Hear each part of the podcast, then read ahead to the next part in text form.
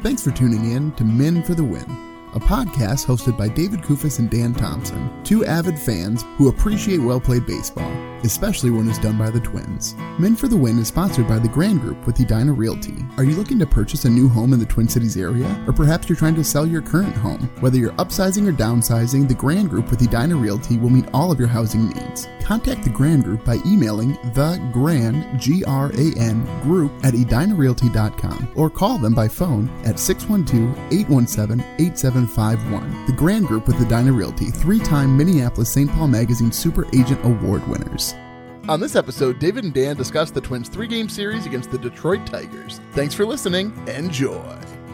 Thanks for tuning in to Men for the Win. My name is David Kufis. With me, as always, is Dan Thompson. Dan Thompson, fresh off a celebration of his wife's birthday. Hogs did an admirable job filling in for you. And Dan, let me tell you, you left and then the Twins played well. And then you came back, and the Twins still played well, Dan. 6 and 0 in this homestand, a seven game winning streak. And I got to tell you, Dan, even if they lose the next two games to the Rays, they still will finish the month above 500. It's happening, Dan. It's happening. I didn't think about that. You're right. I mean, so this is the first six and zero homestand since 2008. That's a really long time. How is that? I mean, that it, 6 and 0 is not like, I mean, that's not nothing, right? Especially like to do them consecutively at home. No, it's not. And also, if I re- may remind you, these are all from the end of, the, of today's game. Dick Bremer and, and Justin Morneau were talking about this. But the 1991 Twins. Did you know what record they started with, David? Not off the top of my head. No. Two and nine. They were two and nine that year to start, and here we are. The Twins started four and eight, and now they're what eleven and eight. 11 and 8, Dan Thompson. 11 and 8, leading the division by three games as we're recording this podcast. Well, I think that's largely because the rest of the division is maybe not so great. All the more reason to have hope, Dan, that this team is making the postseason. They just might. What's all that? It's that culture. It's that clubhouse culture, David. It's really, it's really Building that- sparked this. Championship culture, Dan Thompson. Thank you, Carlos Correa. Well, let's go ahead and start into our series recap.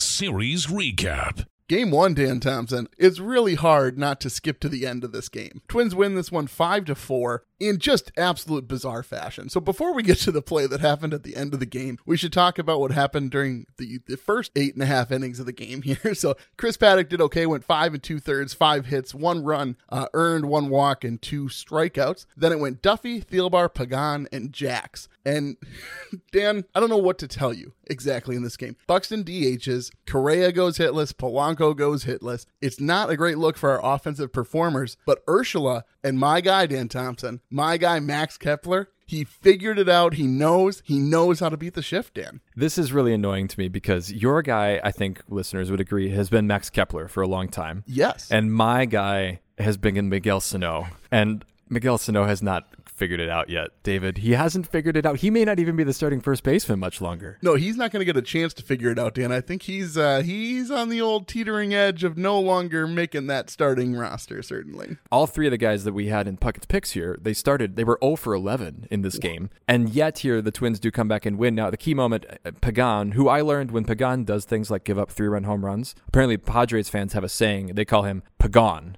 Which is so we- had last year we had Alex Colomé column A column B Yes. now we might have the same thing for Emilio but then what a I mean what a bizarre finish in the ninth inning David I I've never seen anything quite like that This is a very, very confusing play, but long story short, runners on first and second. You have Larnach at second, you have Urshela at first, and Miguel Sano is at bat. And Miguel Sano hits a, a ball on a line to right field. And Robbie Grossman is there. And I'm thinking at this point, okay, probably going to be caught. There's an error. It's possible to advance the runners. Here's what happens hits off Grossman's glove, so gets over him. And so the runners advance, but Larnach is waiting. He's waiting because he thinks Grossman's going to make the play. So he gets held up at third by the infinite wisdom of Tommy Watkins again, the third base coach, holding Larnach here. But so the throw comes in. Miguel Sano, I don't know what this guy's thinking at this point. Not okay can I de- can I defend Miguel here? Well, well, because on, he's I- I thinking expl- double. He's thinking double. I want to explain what happened before before you defend him because all right all right because this is ridiculous. Miguel Sano just starts running on over to second base. So this then forces Urshela to push to third, kind of. So then Larnach is running home. Urshela is advancing from second to third. Miguel is running from first to second. And the catcher for Detroit, as opposed to just walking the runner back to the third base bag. He decides he's gonna he's gonna airmail it over the third baseman's head into left field where nobody is anywhere near the ball. So Larnach is gonna score, Urshela scores, and the Twins win it in obviously in one of the most bizarre fashions I've ever seen. And they did so off of a hard hit ball that they gave Sano a hit. I'm going to go ahead and be a little bit contentious about that. I don't know that it should have been scored a hit. And he had two base running errors, Dan. And the Twins walked this one off. It is absolute pandemonium. What? Well, now he- let's hear okay. your defense of Miguel only Sano. had- Wait, whoa, and quick What? note, quick note. Oh my gosh. Sano was going to get tagged between second and third after the fact. So the the game was over, but it would have been the second out had had the game not finished because Sano was trapped between second and third. Two base running errors, Dan Thompson. I think a couple things here about Miguel. So on that play, I understand why he would look at that ball going over Grossman's head and think, okay, surely Larnach's gonna go. Like, he, surely he's gonna try to score on this play. Like, there's no way because Urshela also looks like he's gonna advance to third, as you pointed out. So I think Miguel is just kind of following the leader, right? Like he's thinking this is what you do, and we know that Tommy Watkins is no help at third base, right? So. I just think we can't I mean, put this Watkins can't handle one runner, let alone three of them looking to him for guidance. Like how does he how does he delineate who he's talking to at that point? Like does he have to point at them and then point where at the base? As long Like, as the he runners do the George Costanza do the opposite, I think it'll be fine.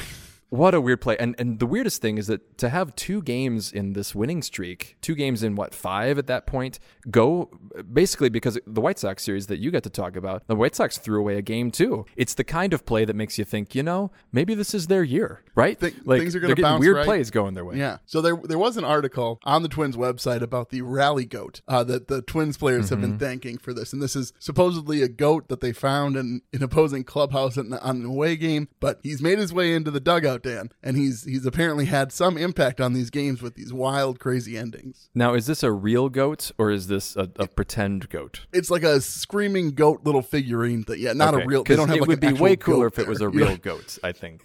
Um, I think we can move to game two, which was a much more uh, satisfying victory, I suppose. Yeah, this one felt more like baseball and less like what is going on. Twins win this one really handily. I mean, this is this is maybe the best team performance of the season thus far. Twins win this one 5 to nothing. Always in control of this one, Dan Thompson. Let's talk about your guy Joe Ryan. Joe Ryan pitched seven innings. I believe he was the first Twins starter to pitch into the seventh this season. And really, I mean, the equivalent of a how would I? It's almost a no hitter. It's almost a perfect game, oh, really. Here, David.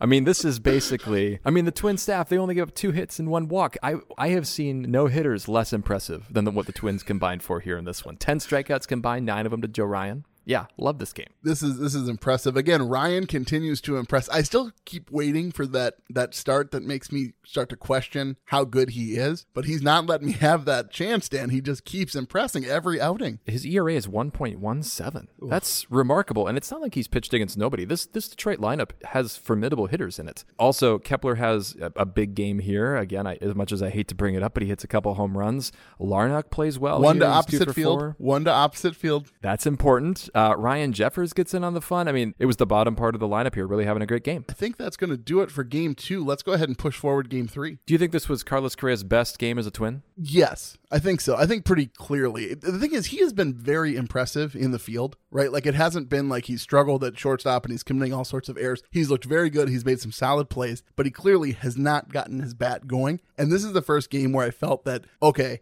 yeah, this looks like the guy who we, we're paying this much money to. And then also, to be fair, it's not like in the last series where he got that quote unquote double where, where there's the throwing Right, error to first base. Like this was an actual power hit. It was a good, solid hit when he needed it as well. It was a big, big moment for him in this game. he has said that he's not great in April, that he's kind of biding his time. And I think we do forget sometimes the first part of a baseball season feels so important. And Yeah. yet it's not really that important in the grand, you know, it is really one month of the season and you've got a long time until the All Star break even.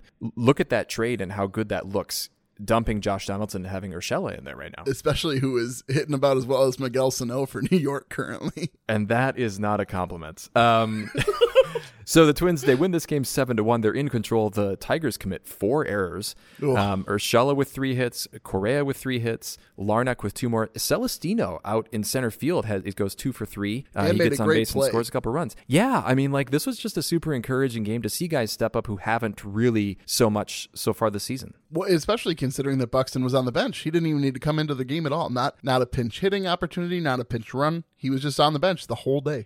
And they made a point, I think it was even in, in the White Sox series, how it seems like Baldelli is really trying to make a point of giving guys entire games off Yeah. and not saying, hey, and then come in in the eighth inning and, and pinch hit or, or play in the field. So it's really nice when they can actually see those games through. But be honest, Dan. When you see a lineup that doesn't have Buxton playing in any way, shape, or form, tell me there's not a little something nagging at you in the back of your head, thinking, "Is he is he hurt? Is he okay? Yeah, Is oh, every, okay?" every time that's that happens, yes, absolutely. There's no such thing as a rest day for Byron Buxton that doesn't feel uh, a little bit nerve wracking. Yes. Uh, the other thing to note about this game, Bailey Ober goes three and two thirds innings pitched, and then he leaves with some hamstring tightness. But supposedly he told guys after the game that he thinks he's not going to miss any more starts. And granted, it doesn't really matter, right? Because the Twins have, I don't know, 80 starting pitchers that they just keep working their way through. So even if one or two go down, it'll be just fine. I think everybody on this roster has been a starting pitcher at some point in the last couple of seasons. Even Griffin Jax comes in, he actually gets the rare three inning save. Yeah. So Griffin Jax' first major league save. Congratulations. So I was listening on the radio uh, during his post game, and he said he called it an old man save. Was the way that's what he called it, which I thought was pretty good. And there was a little drama to the ninth inning. The uh, the Tigers loaded the bases with a couple outs, but Jax gets out of the trouble, and, and the Twins win seven to one. Again, series sweep, Dan. There's not much else we can say about this one. Let's go ahead and push forward to Puckett's picks winner, Dan. Catch 'em all, Kirby Puckett! Puckett's Picks winner. Yeah, I had to say it like that, didn't you? I, I did, Dan Thompson. Victory at last. I'll let you give the scores and the standings. Congratulations. So you, David, get the win with Carlos Correa with three points. I tried to squeak out another point with Polanco, but there was no hidden stolen base or RBI that I could find. And Byron Buxton actually posts a negative two because Byron Buxton didn't have a great series. I think we're going to talk about that later. Season standings now. The listeners have three wins. I have two, and you're right on my heels now with one, David, through six series. Love it. Love it, baby. Let's go ahead and push forward. Beast versus bench, Dan.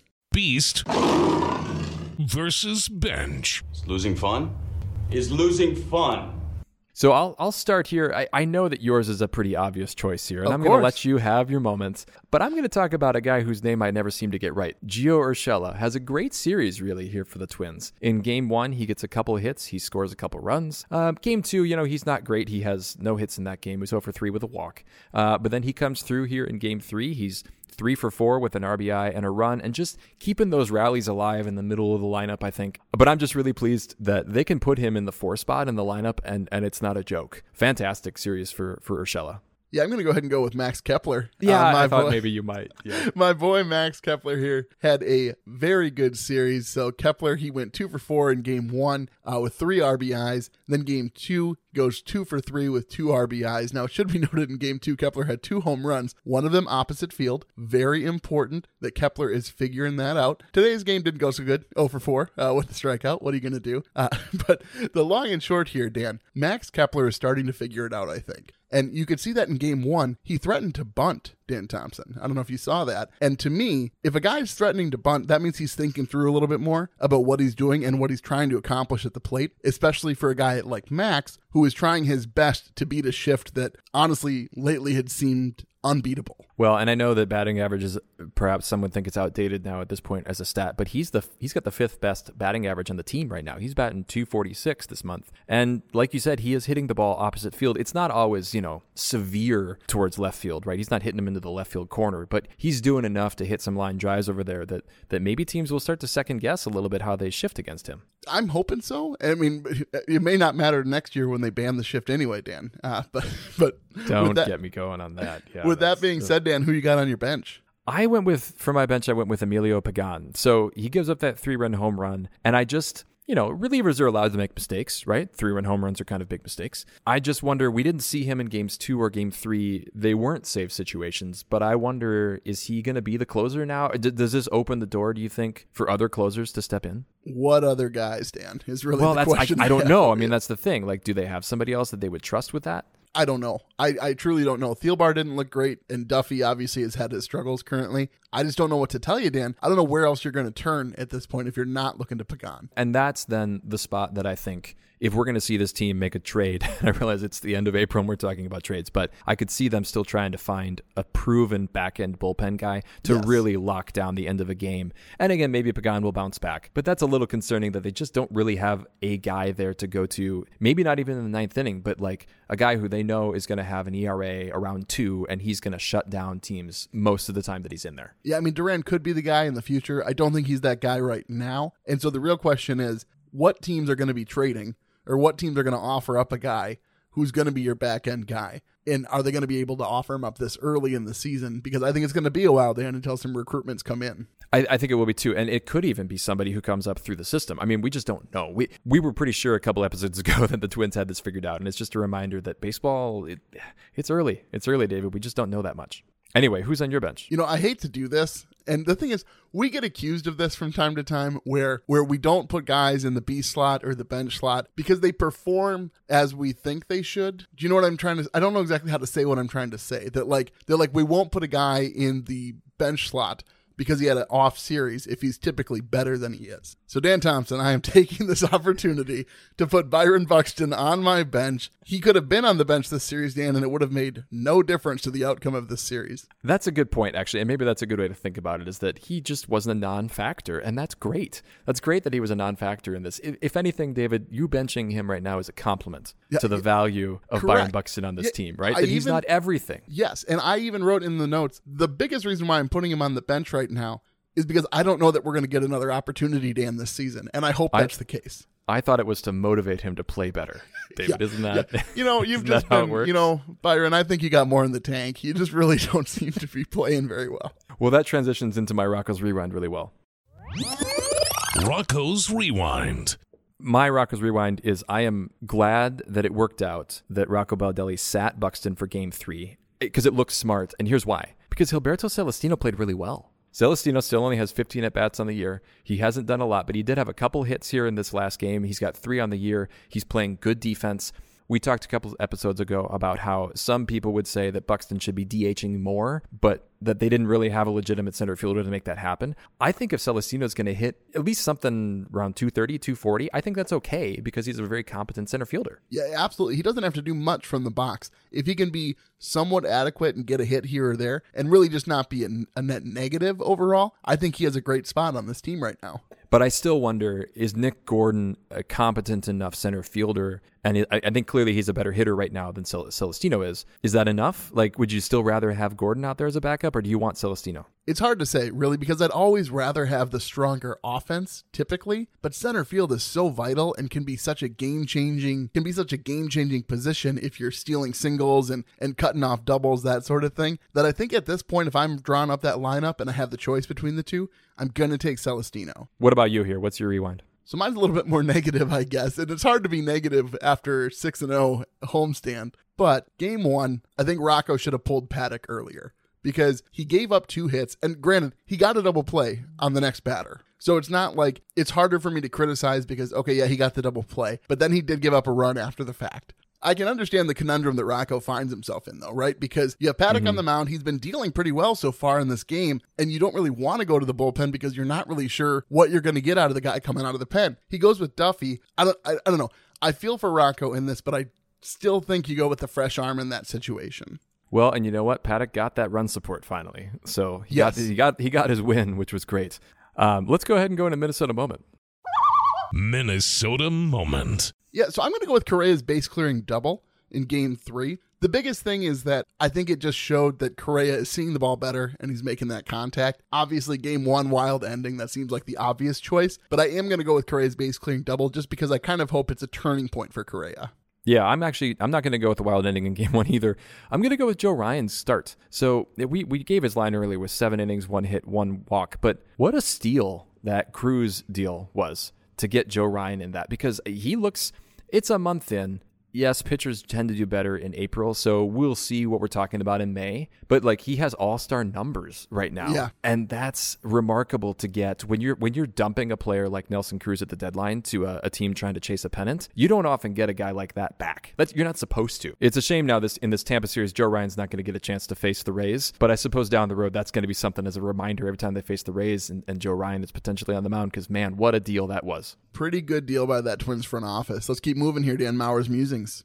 I just don't know how it can get any better. Mauer's Musings. You've had a bit of a Correa-thon here Yeah, this episode, but Well, go you know- ahead. I, you got more to say about it. anytime that Correa wins you Puckett's picks, you gotta you gotta talk him up a little bit here, Dan. But so really, we've talked a little bit about this already, but I truly think that this was a turning point for Correa. But what I want to talk about, Dan, is there's all these reports going around now that Correa is open to a long term deal with the Twins, and I have a couple of questions here. First of all, the Twins aren't going to pay him as much money as he probably wants. No. So the only way that this works out, the Twins can give him a ton of years, certainly. But he's going to have to take a monetary discount in order to play here if he truly actually wants to stay here. So here's my question, Dan Thompson. Do you think there is a world in which the Twins do sign Carlos Correa to a long term deal after the season is done? Uh, of course, I think so. Wow. Really, Well, okay, Dan? Here's why. So Ken Rosenthal pointed this out in his article on The Athletic that at least a factor, a related factor, is that Byron Buxton signed a seven year deal to stay in Minnesota. And I think, as it's reported, we don't know. That's the thing. We don't know, you know, what those conversations are actually like because we're just going to see the public face. And obviously, Correa is going to say things like, yeah, I can see myself here long term. Like, that's just good PR for anybody.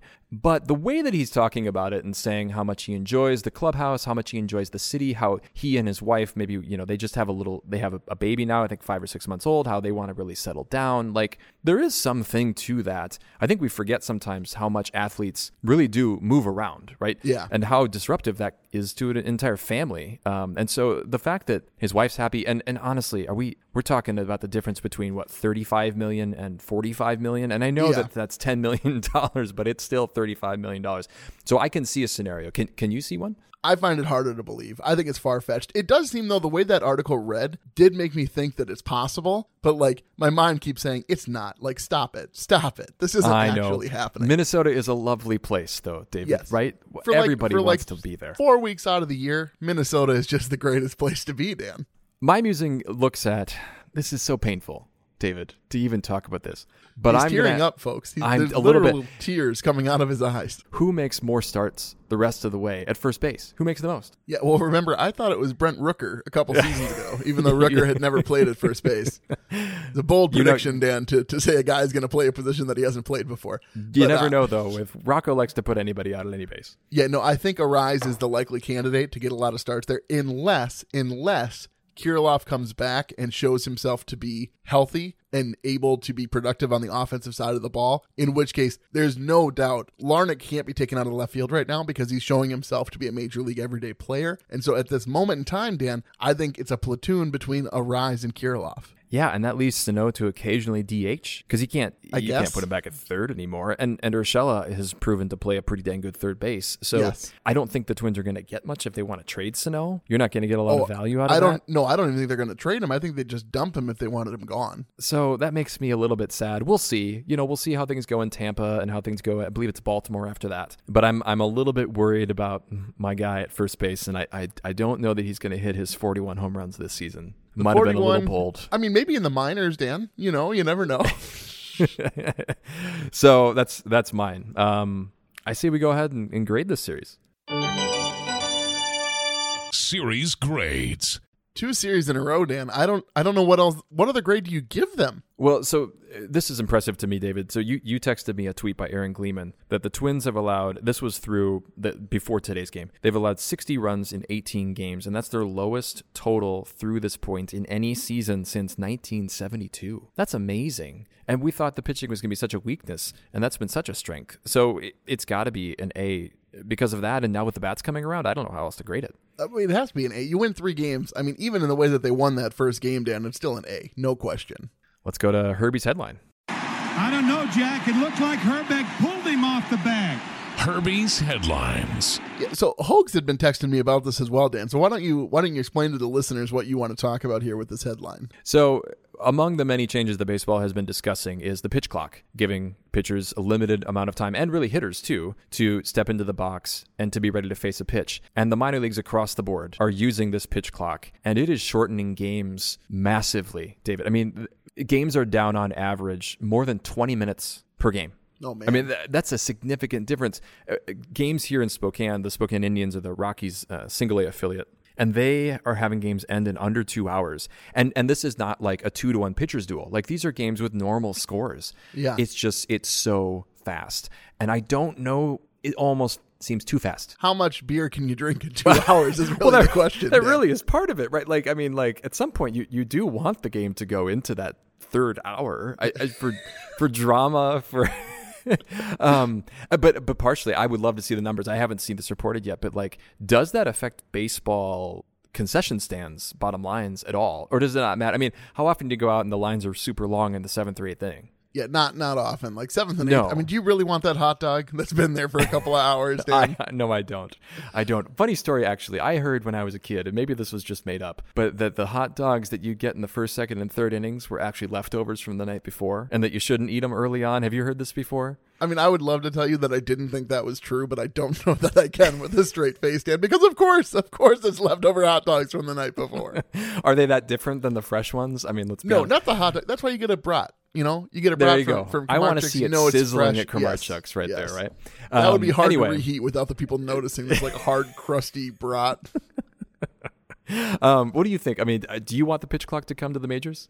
it's hard to say. I haven't looked into it as deeply as you or Hogs have, but it does concern me that it's speeding up pace of play that much. And I guess in those stats, I'm curious how often is it being enforced? Like, is part of this happening because like the umpires are actually saying, "Hey, nope, that's a strike. Hey, nope, that's a ball," based on timing? Because I really yeah, no, it is. I mean, I've seen I've seen both sides of that. Hitters Yeah. getting penalized with a strike and, and pitchers getting penalized with a ball. maybe I wonder if there could be a little bit of a, an adjustment. I guess I want to I want to feel it, right? Like I want to feel that impact of how long does it really feel like before they start calling those balls and strikes based on time. But I really don't like that unless it truly feels like inordinate, right? I agree. I, I think that because the pitch counts, I believe, are it's 14 seconds with no runners on. I believe it's 18 when there are runners on. And if you just count that out, that is pretty fast. I would love to just see a couple seconds added to that. But but also, like, aren't there moments in baseball games where you and I want that drama of the next pitch? Like, I get Yeah. that there's a line, but there's also drama to all of that happening. Yes, absolutely. There there's some build up to it because there is no clock. And it all it all hinges upon the pitcher releasing that baseball. And so and you know, we've I mean, this is one of the great things about baseball, right? Is that there is no clock. Like that's what makes Correct. it stand out. I'm I'm hesitant to say that I'm one. on board with it. I do like the idea of shortening baseball games, but like, have you ever watched like a Korean baseball game? Like some of those are ridiculous, right? Like how quickly they move and how quickly they're over. And I don't know that I want to see that in the MLB. All right, well let's uh, let's go ahead and move on to Puckett's picks. And we'll see you tomorrow night. Puckett's Picks.